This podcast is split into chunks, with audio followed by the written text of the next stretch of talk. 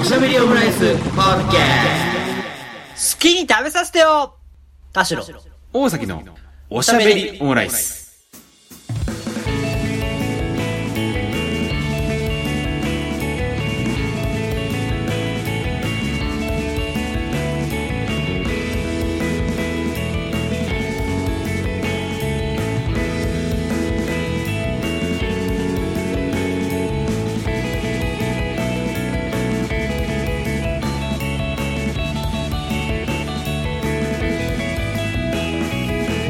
等身大のカルチャートークおしゃべりオムライス第220回の配信です。田代です。大崎です。よろしくお願いいたします。お願いします。えーっと、はい、220回。これですね、予定で行くとですね、2021年12月31日午後9時配信会となります。いよいよこれ、えーっと、今年最後のおしゃべりオムライスということになりました。いやー、大掃除しましたかはい。あ、大掃除。大掃除。多分してると思います。なんかやっぱ風呂は専門業者に頼んだ方がいいっていう話を聞くね。あ、そう。ちょっと頼んでみようかなと思ってます。なんかエアコンとかは専門業者にお願いしたいところあるかなとありますけどね。もうちょっと限界があります。限界ですかもう、ありとあらゆる手を尽くしても、なんか取れない汚れが風呂にはありますね。あー、まあ、だって結構だって長いもんね、もうそこに住み始めてね。あー、まおあ宅そはう。ねまあでだっもて、30年近く住んでるわけでしょ田代さんだけで、田代行さんだけでも田さ。代さんだけでもそう です。その、牢屋じゃないんだからさ。お前、長い方だろ、みたいな。お前は長いだろうっていうね。いや懲役30年。確かに30年住んでますね。で、結構リフォームをしてるもんで、そうだよねちょいちょいね、うん。うん。お風呂はリモリフォームしないの リフォーム、あ、したんですよ、一回。うんうん。だからす、まあ、それこそ30年何もしなかったら、ちょっとこう、ね、ガタが来ることありますけど、うんうんうん10年前ぐらいかな、一回して。うん。だから、まあ、ちょっとす、一回綺麗になったもんだから気になるっていうのもありますね。ああ、そっか。まあそうだよね。まあ確かにそういうのありますあよと、定期的に家中の壁塗ったりしてるから、なんうか、んすごいパッと見綺麗になったりすることは、うんうんうん。なんかその景色を知ってるから、やっぱ、あうんなんかここちょっと気になるな、みたいな、やっぱ年末だと、そんな話をしたりしますね。でも確かに古いイメージあんま、ね、たまに私も田代さんち行ったりしますけど、古いイメージあんまないですよ ね。内装ね。古いイメージがないことを願います。全然そんな、うん、感じがしますけどもね、というところですけども。えっ、と、今回、えー大晦日配信ということで、まあ我々含めですね、この放送回は誰も聞いていないだろうという回でございます ね。聞いてくれよだから多分大半が年明けてから聞くようになるんじゃないかなって思ったりしますけどもね。タイトル次第だよ。きっと。タイトル次第か。どうしようかな。なんか、まあ、コロナは嘘とかにしてきます か。めちゃめちゃ伸びると嫌だな。ワクチンの害を大公開スペシャル。これなんか前回も、なんか前も言ったのこれなんか多 分。本当に思ってる人のやつじゃん。うん。本当に思ってると思われたら嫌だな。ね、もう3回目も打つ気満々ですから、私は。うん、そんな。かめちゃめちちゃ、あの、ボジョレーヌーボー解禁の話とかするから。ゃ。あ、いやもうそれ、ちょっとね、いろんな意味で鮮度落ちてま すよ。ボジョレーは。もう、うん。もう、ただでさえ話題になんねえのに。 お ボジョレーヌーボー解禁お大晦日に。なあ、今だから本当どこ、今、この時点でだからね、今何をしてるのかって感じですよね、お互いね。 9時です。今何してますこの時間、時点で。えー、うーん、ちょっと休憩してる時間じゃないですか。あ、大晦日、ああと、大掃除とかして。あ、いや、ご飯、あ、でも、あれですね。洗い物してるかもしれないですね。ああ、なるほどごね。飯食べ終わって。うん。紅白見る紅白。紅白、でも、ここ数年なんかやっぱまともに見なくなりましたね。いや、俺もそうなんだよな。それこそあの、ももクロが今、桃色歌合戦ってやってるじゃないですか。あ、そうなんですね。そうなんですよ。あの、アベマとか、あとは日本放送とかテレタマで放送してるんですけど、はい。そうなんかね、あの、紅白に出れなくなった腹いせにそれ始めるようになったんですけど、でも今やね、このなんか、五木ひろしさんとか、え、紅白出れないんですかもうだから、だって落選、数年前に落選したじゃないですか。あ、そうなんですね。で、その時にもうマネージャーがもういいよみたいな感じで、逆ギレみたいな感じでこの始めたイベントなんですけど、へえ。でも結構ね、その、そうそうたるメンツだったりするんで、その、五木さんが出たり、あと木梨さんもね、出たりとかっていうので、へーいろいろ。まあそういうのやってるんですけど、そのなんか、えっ、と、えっ、と、一昨年横浜アリーナで、去年は無観客だったんですけど、今年はあの、日本、日本武道館で、あの、やる、有観客でやるっていうことで、それこそそのチケットが当たったかどうかの当落を今、収録時点の僕は待ってる状況でもあるんですけどね。はい。あさったら行くんですか行 くね。いや、行くね。うん。大晦日に。そう、大晦日の、あの、夕方5時に開演してう、ん。 25時ぐらいまでやってるんですよ。行かれてるな。イカレイベントなんですけどね。7、8時間ぐらいやってるっていう。長いそよう。そう。めちゃくちゃ長い、でも本当長いんですよね、このイベント。イベントはやっぱ2時間がいいよね。まあ確かにね、それはちょっと最近思ったりすると ころはあるけど、ね、泉谷しげるさんとか、五木ひろしさんとか、騎士団、香原、香原ともみ、うん。あ、おじさんとおばさんばっかりじゃねえかよ。サイプレス上のドロベルト吉野。ええあと、あの、馬娘、ね、今年流行った、はいはい馬娘の皆さんとか出たりとかね。ダイスとかも出るし、東京女子。若い人いた。あ、東京女子も出るんだ。うん、まあ東京女子流は、あの、ずっとももクロやとやってきましたからね。あんの、初期はね。そうなんですね。そうそうそう。ボイメンとか出たりしますしね。松崎しげる。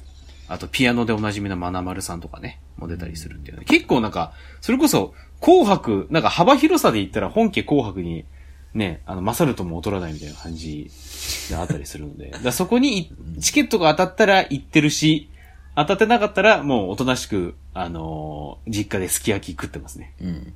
まあ、それがあるべき姿ですよね。うん。なんか、大晦日って気持ちをなんか動かされたくないか感じになってきましたね。あ、そう。じなゃあ、雷神とか見れないね、そしたらね。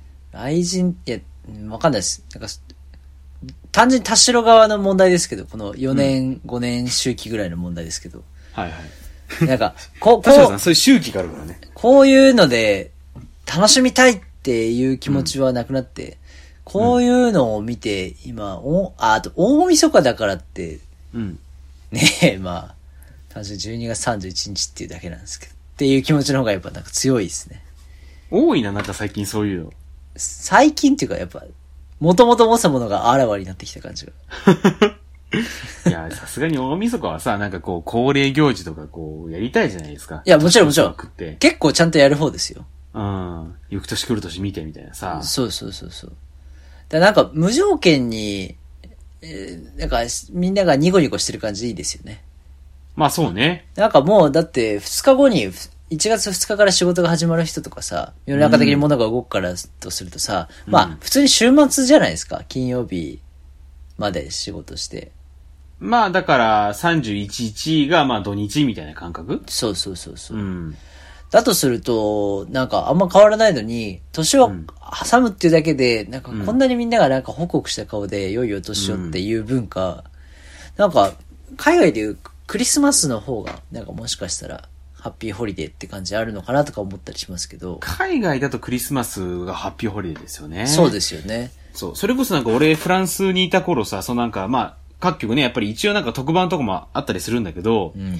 その特番でカウントダウンもあるんだけどさ、あ、ハッピーホリデーのあ、えっと、えっと、大晦日です。そのあ12月大晦日31日に、そのカウントダウンとかもしたりするんだけど、そのカウントダウン、あの、収録ですからね。あ、そうなんだ。収録で、トワ、ドゥ、アン、ゼホーとかやったりしてるから、いや、お前それ、おおお前ら、どういう気収持ち録で。やん。うん。どういう、なんかこうめっちゃこう盛り上がったりしてる人たちでさ、ふーとか言いながら、いや、お前ら収録だろ、みたいいな。や、ようやりますね。いや、やるな。まあだから本当それこそ、それほどやっぱりこうみんなもう休むんですよね。も向こうはね。そう。こんな生放送でやってられるかってなるんだね。そうそう。それこそ夏休みとかもさ、あの、朝の帯番組とか、普通にお休みするからね、1ヶ月ぐらい。そうということでぼか、。ということで僕たちはバカンスに入ります。次は9月にお会いしましょう、みたいな感じで、やったりするからね。それすごいよね、それね。そういうう。間どうするんですか、番組は。まあだからね、なんか、あの、30分ずーっと音楽かかせたりとか。マジでで、こう、曖昧曖昧だから、その代理のパーソナリティが、うんえーなんとかなんとかなんとか聞いていただきました。では、交通情報です。はい、ありがとうございました。では、次は何々お聞きください。ぐらいの、を挟むぐらいの番組になって機内ラジオみたいだね、飛行機のあ。、 そそうかもしれない。キッズソングヒットパレードみたいな感じだっ たけど。うん。別にキッズじゃなくてもいいんだけど。藤井隆のね。そうそうそう。だからそれぐらいの感じですからね。だからでもやっぱりそうでもやっぱり、まあ、クリスマスですよね。やっぱり欧米だとね。そのメインはね。うん。だからなんかその、心湧くイベントっていう感じが、なんか何もなくてもなるっていうのはやっぱなんか独特ですよね。まあそうね。そうかな。まあでもそれはコロナがあったから気持ち的にそうなのかな。なんか、まあいこ家にいて地続きだなって感じが特にあったのかもしれないです。ああ、まあ、ここ2年はだからそういう感じですよね。まあ、2021はようやくなんか落ち着いてきた感は出てきた。2020の大晦日なんかちょっと本当に、うん、やっぱり暗かった感じがしませんそうかもしれないね。うまあん、家にい始めてっていうのはあったかもしれないけど。ガキ使もやっぱりこうコロナ禍でよりいまいちになっちゃってたしさ、まあそれをまあ松本さん自身が感じていたからこそ、まあ今年ね、その今、まあそれこそ今この配信してる時間帯にやってる番組はまた違うね、番組がやってるんでしょうから。そうですねそうでしょうけど。うん。配信しちゃってるしって言いながら、ああ、収録しちゃってるしって言いながら、我々も録音してますからね、これは。そうね。うん。いやもう、と9時、9時に出て、その大晦日の9時にこれが配信されると思うんですけど、 はい。その配信されたと直後に聞いてる人がもしいるとしたら、あの、本当我々が言うことじゃないですけど、異常ですよ。いや、そう思いますよ。ちゃ、あの、そうそう、あの、速攻聞いてるあなたは異常ですっていうふうにお伝えしたいですね。ちゃなんでじゃあメッセージ送ってくれねえんだよ。本当にね。確かにな。速攻で聞くとメッセージは絶対送んないっていう。固定の10人ぐらいいるでしょこの。いや、いると思いますよ。でそれこそあれだ。俺、こないだのさ、収録、あの、配信でさ、なんか PV、1日の PV 数400ぐらいみたいな話したじゃないですか。はい。それ間違っていて、あの、UU、ユニークユーザー数がそれぐらいでした。うん。だから、PV で言うと1800とか2000とか言ってますわ、1日で。なるほど。そう。だから、ちゃんとだって、ユニークユーザーが300、400ぐらいいるっていうわけですから、んこれは、でかくないかい うん。まあまあ聞いてもらえてると思うんだがって思いますけどね。 ち急にポインティーみたいな喋り方だったな。ょっと俺最近ポインティあんまり見てらんないからわかんないんだけ ど。うん。どうだいみんなっていうふうに思いますけど ね。うん。いや、怖いよね。あの、直近のでも、急に、やっぱ、ある程度の固定の数字があったりすると、うん。この内容飛びつくのに聞いてる人とか、このタイトルで聞く人はやっぱ変だよって思うもん、そうね。うん。風間俊介じゃねえのかよが140回再生ぐらい言ってたっていうの はありましたけどね。はい。今うーん。大将さん今年どうでしたか年はもう変わらないですよ。変わらないですか今年の振り返りが一番嫌だなと思うことを、うん。あ、じゃああの、来年の抱負はどうですかめんどくせえなもうそういうのが一番嫌なんだ よ。変わんないよ、多分。うん。まあ、変わんないよね。と、と思いながらもう来年から30ですからね。いや、そうなんですよ。もう、だから20代のラストイヤーでしたよ、我々、本当に。なんか、別に。 20代のさ、ラスト2年がさ、こんな調子だったらさ、ちょっと正直、や、嫌ですよね。嫌でしたよね、なんかね。でもやっぱ20代の、なんかこうのん、変わり映えしないかもしれない、そして体力があるうちの2年で良かったなともちょっと思いますよ。まあ悲観的かもしれないけど、ああ、逆にこれ、まあ、確かになんか学生とかだったらより悲惨でしたよいね。や子供たそうだち、よ本当に最悪の2年だったと思いますよね。で、なんかまあ、そうやって判を押しちゃうと特にそう見えちゃうけど、うん。でも、高校3年間全部コロナだったなとかってなるよりは、うん。まあ良かったんかなと思ったりします。だから別にまあ心をかき乱されることが比較的少ないから。そうね。俺らもまあでも、311はあったけど、まあまあまあって感じでしたもんね。まあ、そうですね。わだた俺らはだから、高校卒業ギリギリで311だったんですよね。そうですね。で、小6の時かな、?SARS があったり、なんあか、あ、そっか。SARS ね。なんか卒業のその6、3、3のフェーズで、それぞれちょっとこう、大きい、あーえ、SARS ってなんか影響あったんですかあったんじゃないかな当時。俺は、俺どうだったのかななんかなかったような記憶があんまりもうないですけど。ねその時本当日本にいなかったんで、どどうだったのかなっていうのが。そうですね。ちょっとうんあと、我々が通った高校は、あの、ん大雨とかも含めて、あの、体育祭うん。運動会うん。が3年間ほぼなかったみたいなのありましたもんね。あ、あ、そうか。そうだったかも。確だか。からなんか不思あ、そうだったかも。そういう、いだわゆる行事っぽい行事がなくて、うん。なんか練習したりとか準備はしたりしたけど、めっちゃ雨降ってやらないとか、そうだ。外でなんかやった記憶ないかもな。だからなんかイベントっぽいイベントがなくなったりするっていう感覚はこうなんだろうなと思うんですけど、うんうんうんうんまあ、それをこう、共通体験で持ってるのが世界中であると、なんかあんま、俺たちそうだったよなって感じもなくて、なんうんか、ただただみんな悲しい思いした感じがして、ちょっと嫌だなっていうのはそうね。あるなと思って。うん。うん。と思っ、まあなんか全然振り返りっていうか、うん。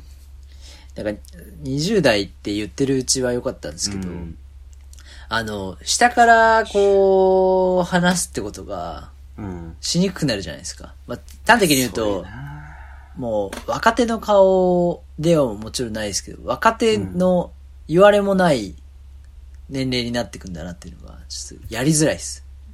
そう、ほんとそうよね。なんか、 へへって顔できなくなるの、ちょっと嫌だなっていう。いや、もうまだまだヘラヘラしていいきたいですよね。行きたいし、なんかね、ちょっとそつなくやった時に、若い割にがついてたのに、いや、そうよ。つかなくなるのがもうめんどくさい。もうい嫌や、本当に、うん。だって、そんな差出ないもん、差っていうかなんかこう別に年齢とそれ関係ねえしってことばっかりだったのに、うん。周りからすると若いのになんかよく考えててとかって別に四六時中さ褒められることなんかしてないし、逆にミ,、まあまあまあまあミスしても、まあ、うんいや若いしねがついてたからいいけど、なんか、自分の感情は前から、ちょっと前からそうだったけど、うん。若かろうが、若くなかろうが、こんなもんようん。って思いながら毎日暮らしてたのが、うん。いよいよそんなもんに重なるんだなと思うと、そんなもんだろうですよね。そう、こんなことを考えてると、やっぱ楽しくなくなっちゃうよ。っていう一年でした。大晦日にお送りするトークではないような気もしますけども。 ただなあでもやっぱりそうだよなだってもう、だって、田代さん、あれ、アーリーの誕生日いつだっけ6月11日ですよ。あ、詳しいね。同じだからな。アーリー、うん、ちなみに宮脇宏さんの誕生日も5月15日ですからね。いや 知らんけどうこれは俺と同じってとこな んですけど。いや、こっちにはお疲れ生です。荒垣結衣です。ああ、そうだ、お疲れ様でです。荒垣結衣もいいますもんね。はい。強いでそうすこ。まあ、こっちはだからもう、常田、常田大輝もね、いますからね なん。かそれすごい言うな。そう、いや、うんおない、おないだからね。うん。だからそれこそなんか、アーリンにしろ、宮脇宏さんにしろ、もうあと半年でってことだわけで すから。ねえ。いや、まあそうな。あと半年ぐらいでも30ですよ。うん。 三輪明宏はあと半年30じゃないだろう。そうか。アーリンもまだあと3、4年ありますからね。30まではね。まあうん別に30に何を、何かビビりすぎだってのはありますけど。とはね、言いますけどね。うん。まあ、R 指定もね、伸びしろしかないわって言ってましたけど、ほんまかいにやと思いますけどね。まあ、うんなんか10、10代から20代になるときよりなんか心が軽いっていうような話をしてて、それでこう、伸びしろって曲を書いたっていうふうに、R 指定さんも書いても言ってましたけどね。評価軸が違うような人は伸びしろって言いがちなんだよ。そういうことなのかね。そうだよ。うん。なんだよ、じゃあその伸びしろってって思うもんな。そうね。妥当な伸びしろだよ。だとしたらって、やっぱね、食ってかかりたくなりますよ。あばら、海苔に乗った、濁った目した、だらしない体って言ってましたけどねここ は。うん。そういう、伸びしろなのかもしれない。まあでも、うんまあそんな一、とはいえですようんとはいえうん。とはいえ、なんか楽しい一年にしなきゃど、なんか思って過ごすけど、来年やっこそは、来年こそはね、ちょっと、うん。ぱ今年も楽しく過ごしましたけどね。あ、まあもうそれもちろんもちろん。うん。ようやくなんか、まあ去年に、まあ2020に比べたらなんかようやく楽しくできたかなっていう2021ではありましたけど、より楽しくね、ちょっとしていきたいなと思ったりしますけどもね。あのーそんな一年でもちょっと一つ、なんかまあ、前回、前々回はね、ちょっとなんかテレビで2021年みたいな話しましたけど、はいなんかほんとちっちゃいところの2021年の気づきみたいなところで、はいまあなんかウーバーイーツとかね、出前館とかそういうデリバリーをまあ注文する機会も多かった、まあ年ではありましたけど、なんかこう一つ気づきがあったのが、まあなんか、デリバリーだと大抵まあなんかその、お店で食べる体験よりもまあ劣るみたいなのがやっぱりこう、常だったりは、そんなイメージあります。ね、あれだと思うんですけど、ひとその中で一つ、これはなんかお店で食べるよりもウーバーした方が食べやすいなという風に感じたお店がありまして、うん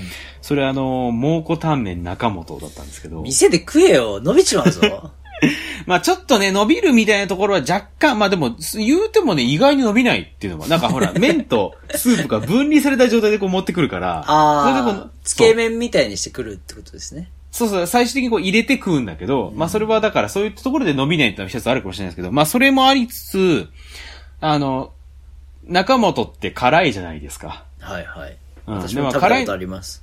うん。でも辛いの好きなんですけど、なんか、やっぱりこう辛いし熱いし、なかなかこうガンガンいけない。あとまあなんか私、辛いもん食うとめっちゃ鼻水出るんで、はい。そうなんか人前でこう鼻水だらだら流してるのもな、みたいな、思いつつ鼻水だらだら流してるし、なこと気にするなよ。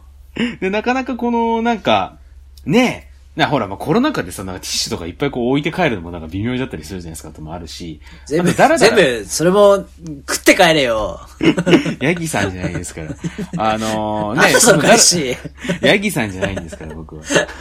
こう、だらだら食ってる中、やっぱ結構人気店だからさ、人もなんか待ったりする中で、こう、せかされちゃったりするところがあると。いう中でどうしてもお店はそうなっちゃうんだけど、ウーバーで頼んだらさ、もう自宅に来るし、でそれでこうなんか、あの、パンイチになってさ、食えばさ、そのなんか汁飛んだりするのもあんまり気にしなくていいし、で、いくら鼻水ザラザラ流してても、もう自分、もうてめえでティッシュ鼻に詰めとけばいいし、で、こう、いくらダラダラ食ってても大丈夫だしっていうので、中本に関しては、こう、お店行くよりウーバーしちゃった方がいいなって風な気づきを得られた一年でしたってのはありますね。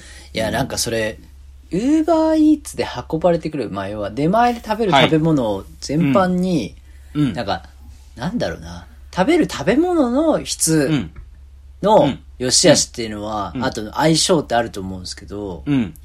なんかそれ以上にた食べる場所とかた、うん提供方法の環境が、なんかこう、え苦手で食べないっていう人も世の中にいるのかなと思ったんですよ。えっ、と、お店での提供方法が。そうそうそうそうそうそう、お店の雰囲気とか、はいはいはい。食べ方とかそうねうん。だからなんか、あと、本当は、うん。もちろん、丼だったら一人食べるけど、だからあの、うシェアして食べれなかったものをシェアできるとか、ああ、はいはいはい。それもあるね、確かに。うん。とかっていう、なんか、そのお店では、こう、縛られたものが、うんなんか、あの、宅配されると、うん。なんか、こう、自由度が増すっていうものに関しては、うん変なし、物としてのクオリティが変わらない、もしくは下がったとしても、うん。そなんか、触れられなかったお客さんにタッチできるのかなっていう聞いて、すごいよ。あ、なるほどと思いました。確かにタッチポイントとしてはね、なんかよりそこでうん。自由度が増すっていうのが一いつやあだるありますよねい。や、宅配ででピザが向いてるのとかももう絶対そうで、そうね。だってそうだ8、よな八人で1枚食べるの店でやったら怒られるけど、 まあ、こう1枚つまみとしてというか、うんうこうんうんいろいろある中でピザ頼むってことはああるじゃないですか、多分。そうだよね。ま あ、8枚で1枚は少ないかもしれないですけど。うん。まあでもなんか、そういうことが可能だと、家で気兼ねなく、なんか俺は大量にこれ食べちゃおうとか、確かにさ、そうだよね。なんか、ウーバー、スマホでポチポチやるだけだったらさ、どんなトンチキな注文でも別にいいもんね。そう、玉こんにゃく5個とかでもさ、そうなんいいわけだもんね。なんかほんと玉こんにゃくだけめっちゃ食いてえと思ってもなかなかお店で玉こん5個って恥ずかしいけども、ウーバーで12345ってやるだけだったら、かんあの、気が楽っていうのがありますよねだ。からそうなった時にお腹が空いてる時におな、うんこう食欲を満たすご飯ということではなくて、やっぱりちょっとこう娯楽性が増してるのかなとはも思って、うんうんうんうん。あのちょっと前の「あちこち踊りで」うん。あの大泉洋さん出てる回見たんはでいすはけいど、はい。ああ、はいはいはい。うん。あの食すごい食通いや、そうですよ。で、うんあの見ましたシェフだしね。シェフ大泉だし。はい、うんあのホテルのルームサービスを、はいはいはい。もうこうの人とたくさん頼むんですよって劇団ひとりさんに言われてましたけど、うんまあ、あれは話聞くと、一人でたくさんめちゃめちゃ食べるわけじゃなくて、ん。そう。数人いて、まあ、数種類頼んで、うんもう部屋というか、その、取ったところで、うんあの、ちょっとずつ食べてビュッフェにしちゃうみたいな。これはビュッフェスタイルだからねって言ってましたもんね。 言ってましたねだからそれと同じかなと思っうてん。めちゃめちゃ面白い。うん、ああ、確かにそうかもね。だからもう、それはよ、余暇というか、なんか、ん余暇の時間なん ですよ。食事の時間じゃなくて。だから私が、ウうんーバーイーツって割高じゃないとか、ちょはっといはいはい。まあ割高ではありますよ。うん。そうそうそう。って思ったんですけど、もう、ここういうこと本当は楽しんでしたかったんだをみあのトライするのにうん。向いてるのかなって初めてこうちょっとこういめちゃいいじゃんって腹落ちしたところでもありますねなるほどね。だからやっぱり結構みんな、あの、エリック・サウスと世界の山ちゃんのコラボビュッフェみたいのをやりたいんでしょみたいな。いやピンとこねえよだからそういう気分の日もあるかもしれないじゃん。そうなった時にこう、それが実現できるっていう。うんまあ、ねあとやっぱり広がるよね。その何人かいた時にとかっていうのでは、特にその向くんだろうなとか一人だとその、うんうんうん向き合う量というか金額とまかあすごいそうね情報をし考えますけど、確かに。うん。うん、あとなんか、ちょっとずつ食べる話聞いてゾッとしたんですけど、そのうんラーメン頼んで、うん。半分食べて残りは翌日食べるとか聞いて、えやめろよ、そんな、絶対良くないよ、お腹に悪いよと思ったんですけど。あそういうえ、ことそれは、え、ど、どこで聞いたんですか、その話は。あ、なんかつ、YouTube かななんかで。そうあ、そいや、うそう冷冷蔵か冷凍かしといて。はい。食品の仕事してる身からすると、絶対やめなよと思うけど。ああ、実際。まあわかんないです。あの、ちゃんと取り分けて、うんうんうんうん。してるかもれしれないですよ。わかんないですけどね。ああ、やっぱり、そういうのって、田代さん的にはあんまりしないしないですよね。自分で作っ、自分とかまあ家族で作ったものに関してはそういうのをやったりもするあ、でもあれですよ。その、口つけたもんは入れないです。ああ、まあそうかそうか、そうだよね。だから、そこが、あれですかね。あ、そうか、あ、そうだよね。確かにそうだな。だからこう、ズズって吸って、うんちょっともういらねえわ、明日にしようって。うん。てか、どう、そんな気分の時にラーメン頼むなよってやっぱ思うしね。ただ俺、ああ、確かに嫌だなって俺言った、ね、その、ところですけど、一、はい回、確かに俺もね、数回ね、なんか、韓国のチキンはい。頼んだ時に、頼んだ時に、こう、思ったより量が多くて、一旦冷凍したことありました ね。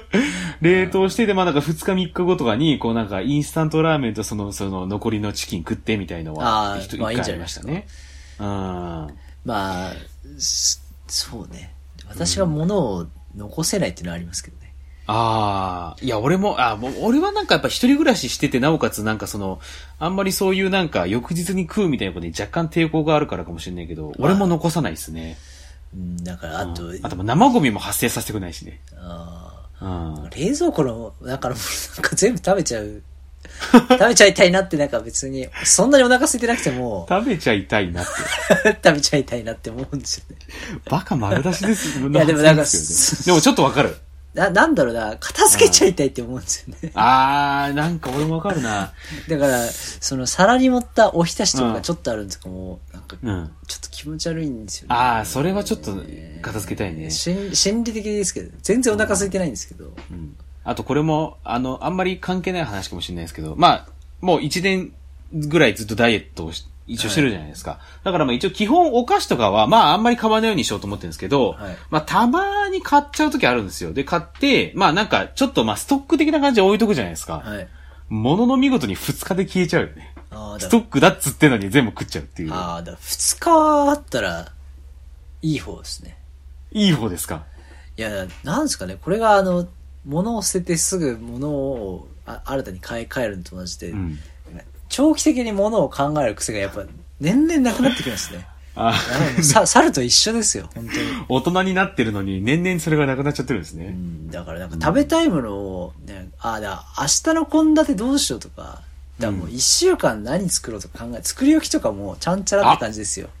あのさ、俺この間、ハテブ、ハテブ、なんか、ハテナかなんかで見たんだけどさ、はい作り置きが嫌いだっていうそのエントリーがあって、記事があってさ、なんかね、見かけたんですけど、なんか、あの、共働き、あ、あれか、共働きで、夫が、まあ、リモートできてて、妻が、まあ、あの、外に出てる仕事で、みたいなのうで、んその妻が書いてる記事で、あの、作り置きが嫌だと。うん。で、夫がなんかまあリモートな、な、ちょっとこれなんか確かそういう感じだったかなって喋ってますけど、夫がリモートになってそういうなんかまあ料理にちょっと若干ハマったというか作り置きみたいにハマって、で、一週間作り置くようになったと。はい。で、それを食べてるんだけど、それが妻である私はめちゃくちゃ嫌だと。うん。その、なんでそれを食べたくない気分の日にそれを食べなあかんねんということで、うんなんかその、で、なたまにこうなんか、こう、デパ地下であれ買って帰りたいとか、こうなどこどこで食べて帰りたいみたいな風に思ったりするんだけど、それをこうなんか夫に電話すると、え、なんで、あの、冷蔵庫に生姜焼きとか鶏の照り焼きの作り置きあるんだから、それ食べればいいじゃんとか言われたりして、うん。で、お、で、夫はあんまりこう食というものに執着がないタイプだから、うん。あの、いやいや、それはなんかこうやって作り置きして一週間分作り置きしてそれを食べる方が、コスパよく栄養価も高くて、で、その腹満たせるじゃんみたいな風に、まあ、いつバランス論破もよくね、家だとそうってそういうのそうは。。いつも論破されて、それを結局食べるにしてるんだけど、もう全然楽しくないみたいな風に書いてる人がいて、うわ、めっちゃわかるなっていう風に、俺はその妻の方に感情移入しちゃって、んそういう人がなんか配偶者だったらちょっときついだろうなっていう風に思ったっていうのが、うんうんそういうの記事を読ん読んでて思ったんだけど、なだから俺今、それこそ今、一人暮らしだから、っていうので、まあなんか、本当はね、だからこう、野菜とかもさ、こう結構でかいポーションで買ってて、それをこう、作り置きの常備菜にしてみたいな風にした方が、より賢い、その食生活というか、そのなんか、バジェットとかもいろいろ考えて、そういうのあるかもしれないけど、やっぱりその明日、明後日の俺がこれを食いたい保証がないなっていうので、いつも、それは、あの、できない。まあ、そもそもスキルもあんまりないっていうので、してるっていうのはあったりするんですけど、ザ・飽食ですよね、飽食。だって、えっともうこれしか食べるもんないと思ったらそんなこと考えないのにさ、あ、もちろんもちろんもちろん。あと常備菜とか作り置きの時点でさ、ばそこにバリエーションがあること自体、うん。なんか未来の自分に選択肢を豊かにしてんじゃねえってやっぱ思いますしね。あそこをしてんじゃねえなんでだすかねら。作り置くんなら、いや、わうんわ私だったらなんですけど、私は基本的うんにその、わかんないから何食べたいかとかうんうん、うんあとなんか、もっと緊急でお腹空いて外で食べてきちゃうとかってあるかもしれないし、はいはいはいはい、そうですそよのね。、そのエントリーしてた方みたいに、うん。あとなんか時間遅くなっちゃうとかわかんないし、うんですし、うん。だから、なんか、その、常備菜で月火水木金土、こう、あるよりも、なんかこう、うん大量にうん一種類うん。うん長持ちするうんキムチがあるとか、あー、なるほどねなん。かそういうものだったら、うん。もう今日はキムチを足すかとか、なるほど。今日はいつもよりキムチを多く食べるかとか、炒めてやるかとか、なんかそう鍋にいもう発想だったら、ありがてえってなるんですけど、はいはいはいはい。なるほどね。もうなん、か余白なしでメインまでうん。あ色気出して用意してんじゃねえってやっぱ思うんですよね。ー なるほど。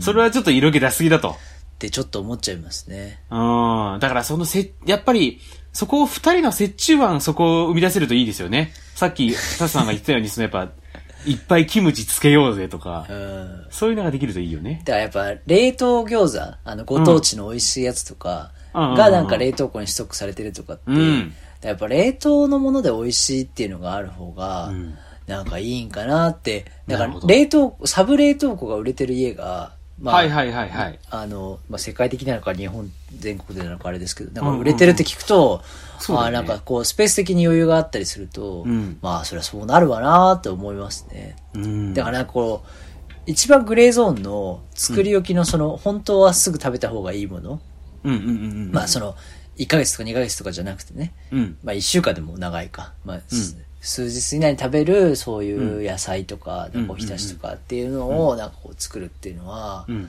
なんか大変リスキーだなと思いますね。リスキーっていうのは、その、いやだあの、衛生上ですかえ衛生上かつ、なんか心理的にプレッシャーをかけてくる感じがある。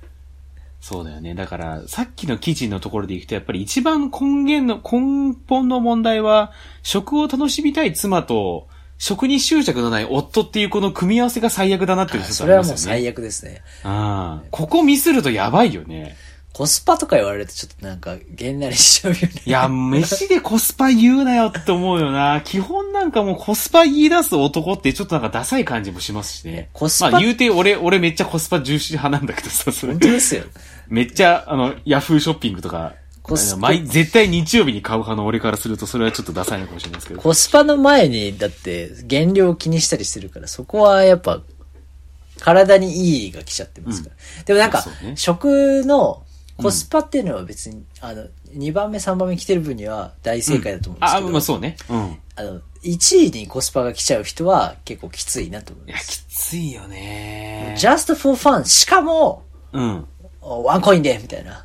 うん。最高じゃんみたいなのはあるかもしれないけど。そうね。うん確かにな、食をコスパで考える人とは、もう付き合いたくないよね。それはあの、まあ、恋愛関係でもそうだし、友人関係でもいまいちだよね、とありますこれ高級寿司でしょう。2000円でみたいなコスパはあると思う。うんうんうんうんうんけどなんか、生命維持にこれ食べとけばみたいな話は、うん。うん。なんかちょっと寂しいなって。なんそうか、だよね。トップデザイナーかよって思うも んね。あ日中は、日中はアーモンドチョコだけってって思うもん。確かにな。エンジニアさんとかも多いんですよね、そういう人もね。まうあ、ん。じゃあお前やってみたらそうなるからってことはあるのかもしれないですけど。うん。食べたら眠たくなっちゃうからさっていうのはたまに言われる。まあもちろんね、それはあるんでしょうけど、でもやっぱりそれをこう重視するにしてもやっぱ美味しさは追求したいよねってのは絶対ありますよでもなんね。かそれの逆張りみたいな行き過ぎることたまにありますよね。ああるんですけど、うんうん。もう逆張り。コンビニで食べるしかこの時間ないなとか、ちょっともう状況的にないなっていう時に、うんもうコンビニで物を選べなさすぎて、うん。ああ、困った。でもなんかこう、エキストリームな気分を味わいたいってやっぱ思ったはい時に、はいはいはい。あの、カップうどんを買って、うん。うん。うん。あの、温泉卵を、うん。あの、4個入りのパックで買って、全部おう、全部入れてすすってたら、うわ。なんか、 あの、会社ですごい気持ち悪がれましたね。いや、でもいいんじゃないですか、それ。なんか夢、夢な感じしますよ、なんか。いや、もうそれを4つ割ってる時、いや、やってやるぜの気持ちがもう高まるんですよね。いや、高まってるでしょ、それは。もう、そ、そこに、あの、高級な、あの、柚子七味をデスクに入れてるんですけど、おおー。もうそうしてると始まったぜって気持ちになりますね。いや、もうコンビニでも十分始まってるじゃないですか、それは。いや、そうなんですよ。うん。でもやっぱか会社で、あの、普通は1個とかあれですけど、うんあの、複数個パックになってるのをデスクで開けてる と、え、ちょ、え、ど、どういうことですかみたいな。うん。一回だけあの、4個がなくて、あの、6個買ったことがあるんですけど、じゃあもう無敵だね。 6個、しかもそれゆ、あの、加熱してない生卵だったんで、おお。でほぼえ生、な生卵を6個、カップうロどッんキーにじゃ入んれ入れてましたね。全然麺そにれ、麺に絡まりきらないみたいな感じありました。それはちょっとあれかもしれないな。まあでもなんか、そういう、コスパでか、これをどう語るのみたいな。もうんう、これは追求して楽しみでやるみたいな。それこそコスパで言ったらね、卵4個なんて食べたらもう、タンパク質的 にはコスパめっちゃいいんじゃないですかと思うしね。確かに。 でも、この、うんこのワクワクは、たかだか数百円で買えるんなら、そうだよね。コスパいいなと思います。やっぱりこう食でコスパってね、やっぱりそれこそなんか最近俺なんか、あんまりこう知ってる味を食べたくないなって感じもしてきてるんですよね。なんかよくわけ、変わりましたよわけわね。前はもっと保守的だったよね。あ、だからやっぱりもうどんどんリベラルになってる感じが、しょ食、食に関してもリベラルになってるかもしれないなって感じが。ああ、でも知らないものを食べたいっていうのはやっぱあるんですね。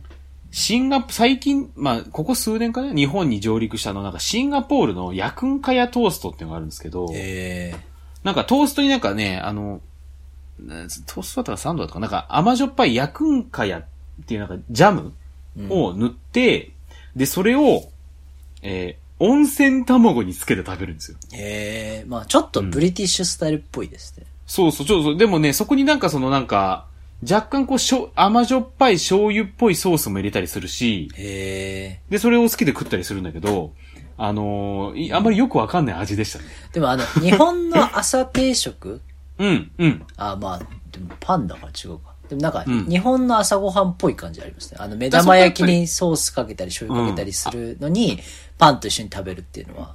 あ、だからそこはやっぱりなんかちょっと、やっぱシンガポールっていう立地というか、もうあるのかもしれないですねう。ん、なるほどね。うん。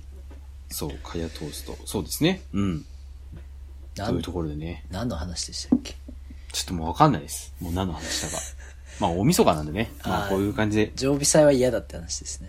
そうですね。常備栽培やああとか、感情がもう、あの、切な的すぎるって話ですね。そう そうね。うん。いやー、長期的になんか、なんかちゃんちゃんと保険とか選ばなきゃなとか考えるとき、ちょっと耐えられないです。いや、それはもうなんか都民共済とかでいいんじゃないですか。もうそれが仕事にも影響してますしね。あ、そうなんだ。なんかもう、年間契約とか、年間の予定を立てるのとかも、なんかもああ、俺も絶対、俺も超苦手。俺それやれって言われても、なんかあやふやに済ましたことあるもんね。う、いやもうそれが全ての仕事を普段してるんですけど、うん。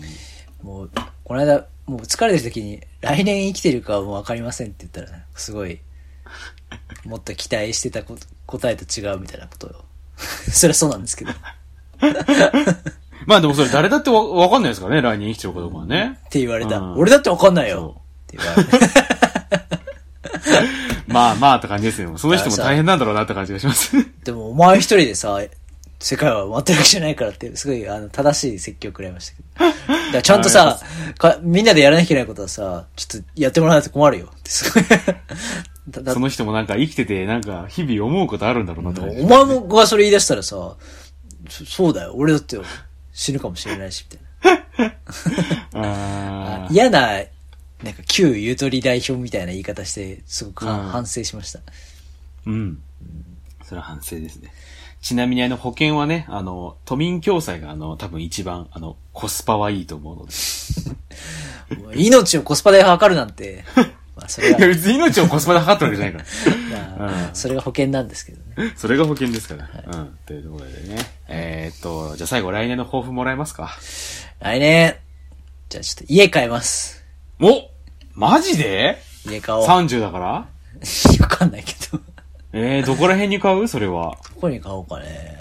ラオス、ラオスとか。 ラオ ス。ラオス。え、と、投資ってこと いや、そうだね。一番長、長期で考えないとな。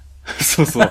あとやっぱり不動産投資はちょっとやめた方がいいいいという気がするけどね。ちょっとね。ういや、ん。でもまあ、住みつ個人つ、的には住みつつですからね。ラオス にラオスに住むんかい。ああ、なんか、こ、そうだね。うん。そういう偽装結婚みたいなスタイルかな。偽装、やめなさいね、そういうこと言うな。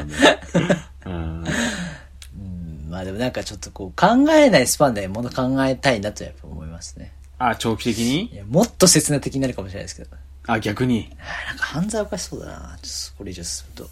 そう、刹那に行くところは犯罪ですからね、確かにね。刹那的な思想もね。もう我慢ならないっていうことですからね。うん。はい、我慢ならないです、もう。うん。以上。まあ、それで言うと僕はもう、まあ、だから、もっとこう、中長期的な投資をもうちょいしたいかなと思いまおす、ね。い、ちょっと対比をすんなよ。今、あの、積み立て NISA をね、こうやってますんで、はいそれにプラスして何かしらこう、投資信託を買おうかなというふうに思いますね。うん。ちょっと100万円ぐらい持ってやっぱ競馬行くかな。それ そういう性格じゃ坂ないの上に。、坂上忍の有馬記念じゃないんだからさ。毎年使い切る。さすがには使い切ってないと思うけど、毎年使い切るでおなじみの坂上忍の有馬記そう念。いなんでも100万ぐらいのもんなんだね。やいや、もうもっとそれはもちろんあると思いますけど。ああ、そうなんですね。うんあいやいや、その、一回に使う金額がさ。あ、でもだから、まあもっとじゃないですか。まあ100、まあそれこそね、粗品さんとかはワンレース100万とかかけたりしますけどねい。やー、補賃ですね。アホ人ですよ、本当に。うん。え俺らとね、同い年ですけど、もう本当全然貯金ないらしいですからね。ー、粗品さん。す半端ないよな、本当に。なんか、今までで出入りした、その、通帳の、なんかこう、お金の動き見ると、うん。愕然としそうですね。もし競馬、ギャンブル使わなかったとしたら、みたいなさ。タバコ吸わなかったとしたら、車買いますよ、みたいな話でさ。まあ、それはもうどうでもええねんっていう話かもしれないですね。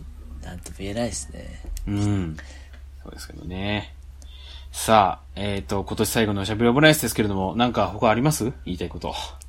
ちょっと大崎さんに、ちょっと、うんもう一回体重を20キロぐらい増やしてほしいですね。来年。いやー、20増やすのはもうやりたくないな。ちょっと一回どうですか一回。すいぐや、すぐ戻す。いや、マジですぐ戻るよ、20な んて。あマジであっという間いやよ、本当に。いからまたさらに20キロ減量。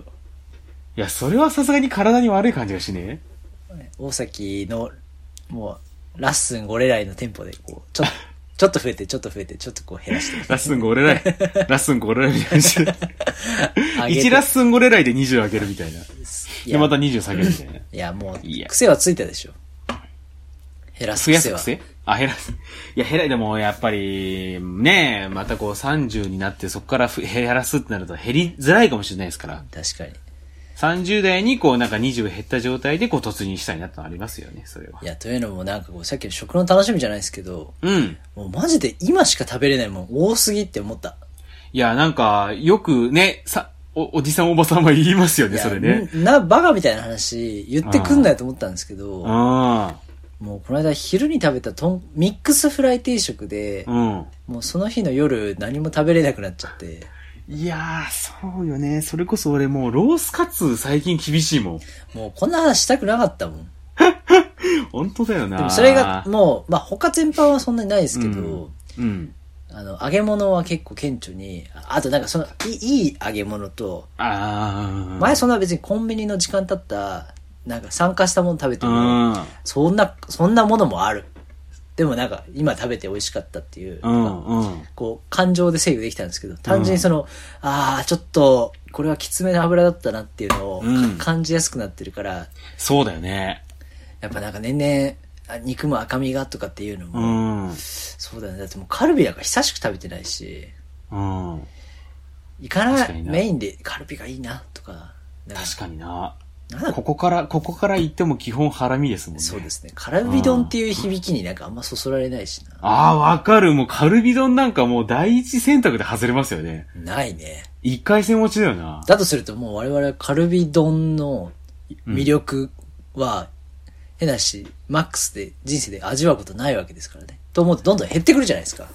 となると、そう考えるともう、だからあんまり俺らには時間残されてないから、最高のカルビ丼が食べられるお店、しゃべおまっとまく gmail.com、shabom っとまく gmail.com に送ってほしいですね、これはね。あーいや我々のカルビ人生の終止符をどっかでん打つかもしれないですね。っていうのが一個ずつ出てるから、カルビピリオドがいつ来るかわかんないですよね、本当にいやね。でもう来つつありますよ。